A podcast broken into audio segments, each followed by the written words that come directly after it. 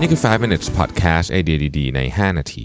สวัสดีครับ คุณอยู่กับประวิทยานุสาหะนะครับ วันนี้ผมจะมาชวนคุยเรื่องของมุมมองที่แตกต่างนะครับในที่ทำงาน คืออันนี้ผมไม่ได้เอาอะไรมาหมายถึงไม่ได้เอาเอกสารมาจากไหนนะฮะคือเอาเอาเล่าเล่าเองอะประสบการณ์ส่วนตัวนะผมมองว่าหลายครั้งเนี่ยเวลาเราถกเถียงกันในที่ทำงาน โดยเฉพาะในที่ประชุมเนี่ยนะฮะเราหลายครั้งก็ ก็ดูเข้มข้นใช้คำนี้แล้วกันนะ แต่ถ้าเกิดมันไม่ได้ออกไปในแนวรุนแรงเนี่ยนะฮะเราก็จะเรียกมันว่า healthy discussion นะก็คือว่าโอเคแหละมันมันเป็นการถกเถียงที่ที่ดี แต่บางทีเนี่ยเรามองลึกๆไปเนี่ยนะครับ หลายครั้งเนี่ยการถกเถียงเนี่ยมันเถียงกันออกมาจากความเป็นตัวตนและความเข้าใจพื้นฐาน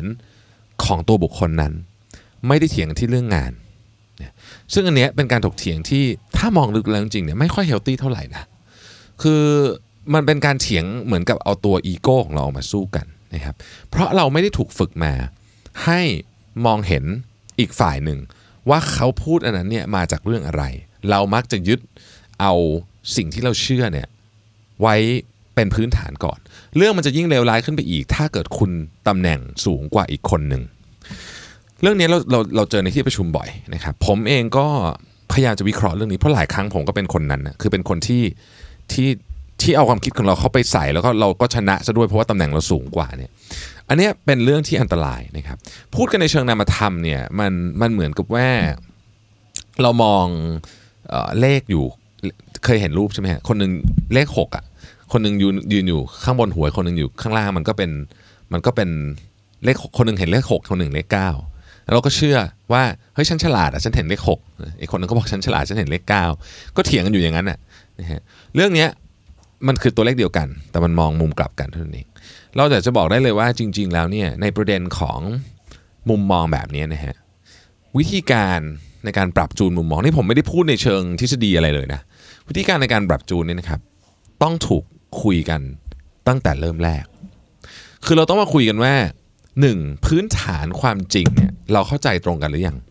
หลายครั้งเนี่ยนะครับการถกเถียงกันแบบนี้เนี่ยมันเกิดขึ้นมาจากว่าเรามีข้อมูลไม่เท่ากันนี่ฮะสำคัญอันอันที่หนึ่งเลยนะครับหนึ่งเรามีข้อมูลเท่ากันหรือเปล่า หลายครั้งในข้อมูลไม่เท่ากันจริงๆนะฮะแล้วก็เถียงกันอยู่นั่นนะโดยที่แต่ละคนก็ต่างมีข้อมูลคนละชุดกัน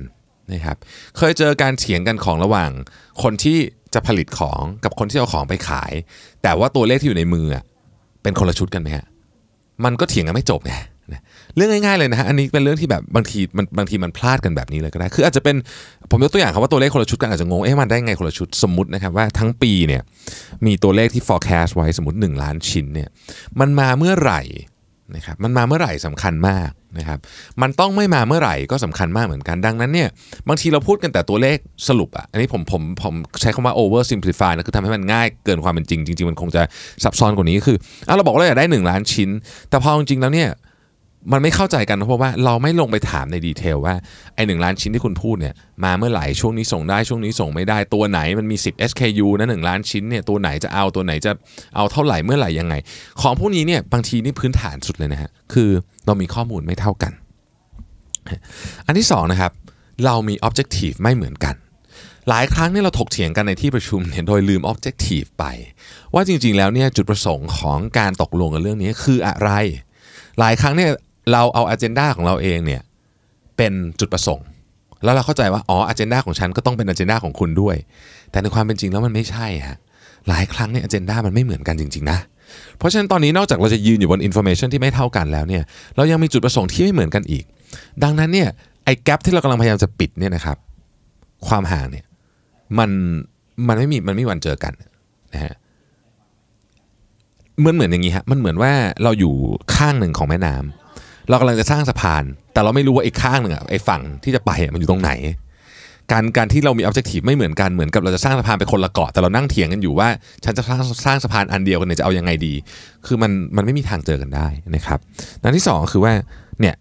objective เราตรงกันไหมนะครับ ข้อที่3เนี่ยนะครับ ผมคิดว่าสำคัญมากอันเนี้ยเวลาเราเถียงกันเนี่ยนะฮะหรือหรือเป็น discussion กันต่างๆเนี่ยอยากให้พูดกัน based on เรื่องของไอเดีย ไม่ใช่ตัวบุคคล ระวังเรื่องนี้ต้องระวังนะครับไอเดียไม่ใช่ตัวบุคคลนะฮะเพราะถ้าเกิดเวลาเราเถียงเรื่องตัวบุคคลปุ๊บเนี่ยคือคุณ attack ตัวบุคคลปุ๊บนี่จบเลยเพราะว่า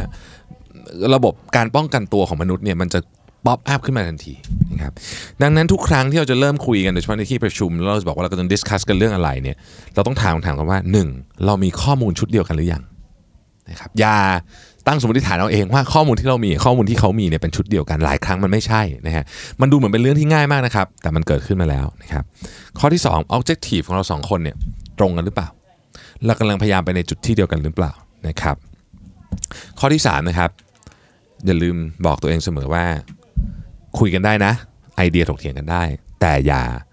โจมตีที่ตัวบุคคลนะครับเพราะเมื่อนนั้นเนี่ย defense mechanism มันจะขึ้นมาแล้วคราวนี้คุณคุยกันต่อไม่รู้เรื่องละนะครับ ขอบคุณที่ติดตาม 5 minutes นะครับ เราพบกันใหม่ในวันพรุ่งนี้ สวัสดีครับ